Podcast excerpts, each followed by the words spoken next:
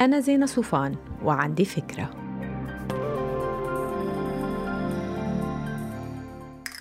هاي هل أنت اليوم بصدد بداية جديدة بتفرضها ظروف الانتقال من مكان لآخر، من عمل لآخر، من وضع اجتماعي لآخر؟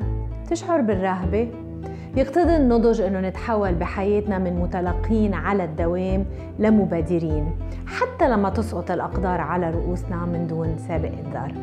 هاي شوية أفكار تخلي التغيير بداية جديدة ومشرقة. أول شيء قوم بعملية تقييم شاملة لمرحلة حياتك الحالية فتش فيها عن اللي أسعدك لتعززه بحياتك الجديدة. لما تلاقي المنغصات بدأ بتخيل حياتك الجديدة بدونها.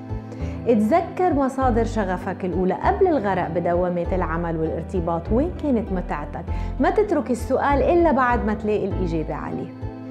بدأ بالتحضير للتغييرات اللي قررت إحداثها بحياتك. تغييرات صغيرة أو كبيرة مش مهم.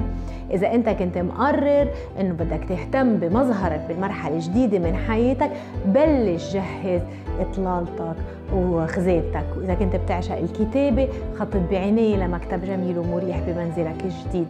المهم إنه نفعل بالمرحلة الانتقالية خيالنا لنرسم صورة جديدة لإلنا بالمرحلة الجديدة. لحظة الانتقال للوضع الاجتماعي الجديد أو للعمل الجديد أو للمدينة الجديدة. خلي يكون طلاقنا مع حياتنا القديمة طلاق نبلاء. خلينا نحمل الذكريات الحلوة ونترك ورانا المرارة والقهر. الأسابيع الأولى من حياتنا الجديدة رح ترسم الأشهر وربما السنوات التالية. فإذا كنا قررنا أنه نعود لممارسة الرياضة ما لازم ننتظر انقضاء أول شهر لحتى نستقر. لازم نخلي الرياضة جزء من الروتين اللي بيصنع استقرارنا بحياتنا الجديدة وما بيكون دخيل عليها بعدين. إذا كانت حياتنا القديمة خلفت فينا جروح عميقة لازم نتعامل مع نفسنا برفق. وما نستحق إنه نطلب المساعدة من حدا مختص أو من صديق أو من قريب بنوثق فيه. اكتبوا مذكراتكم هيدا التمرين هو رحلة مصالحة وعلاج. تسلحوا بالأمل على كل الأحوال ووجهوا تركيزكم وطاقاتكم للمستقبل. استحضروا القيم اللي بتحكم حياتكم وحطوا بضوء أهداف بتصنع غد أفضل إلكم وليلي حولكم.